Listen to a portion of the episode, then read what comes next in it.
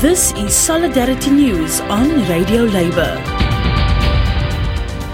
This is a Radio Labour report recorded on Wednesday, March 3rd, 2021. I'm Mark Boulanger. A major survey of the effect of the pandemic on long term and elder care homes has shown that profit making facilities have fared worse than publicly funded operations. One of the reasons for this is that it is more likely that employees of public facilities are unionized. In this, the second in a two part series on long term and elder care during the pandemic, I talked to Adrian Durtschi of Uni Global Union. Uni is the World Federation of Unions representing workers in the skills and services sectors. I asked Mr. Durtschi about Uni's report and specifically about for profit homes.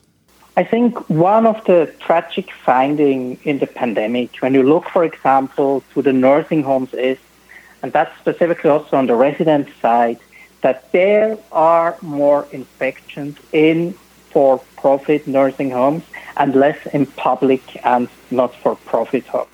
And when you specifically also look into the different categories of the for profit, the worst one seems to be, according to several studies, the ones owned by private equity companies. And we think there you see one of the big problems. If you want to do profit with our health, that's not that's not a good idea here in the pandemic, it seems to be a cause for more infections of residents and workers. What are some of the recommendations that came out of the uni survey? One of the strongest recommendations to start with is we need to improve the working conditions for the long-term care workers. They need to be able to have full-time jobs with a decent living wage so that they don't need to work in multiple care facilities and that they can make a living. We need to increase specifically the staff to resident ratios. They need to be on a good level, on a safe staffing level. Then it's important that every care worker has access to sick leave, sick pay, and specifically because of the amount of infections with COVID-19, it needs to be recognized COVID-19 as an occupational disease so that they have access to workers' compensation. We also, it's also important that there is uh, improvement in training for the care workers and that health and safety is on the forefront, that it cannot be that there are these dangerous workplaces. So we need more health and safety representatives from the unions and health and safety committees. And of course, it's the need for enough PPE and if it comes to vaccine care workers needs to be prioritized.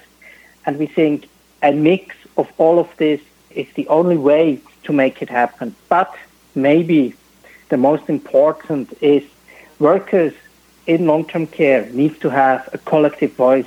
They need to have a union. Because one thing which you also see is, and some studies have proven it, if there is a union in the workplace, the outcomes, meaning less people sick, is better. So a union here actually really saves lives. You mentioned unions. How can unions help long term and elder care workers? It's about increasing the working conditions through collective bargaining. It's about having a voice in the health and safety decision making. It's about getting better training because the better working conditions are also better living conditions for the residents.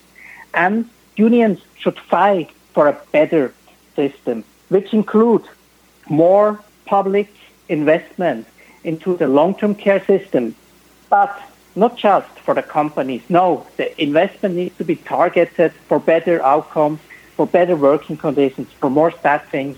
Then also, we as a union need to sit together and reimagining the full aged care, long-term care sector and make that a better sector than it is at the moment. And that's it. Labor news you can use. You can find our features and daily newscasts at radiolabour.net. Thank you for listening. And remember, it's all about global solidarity.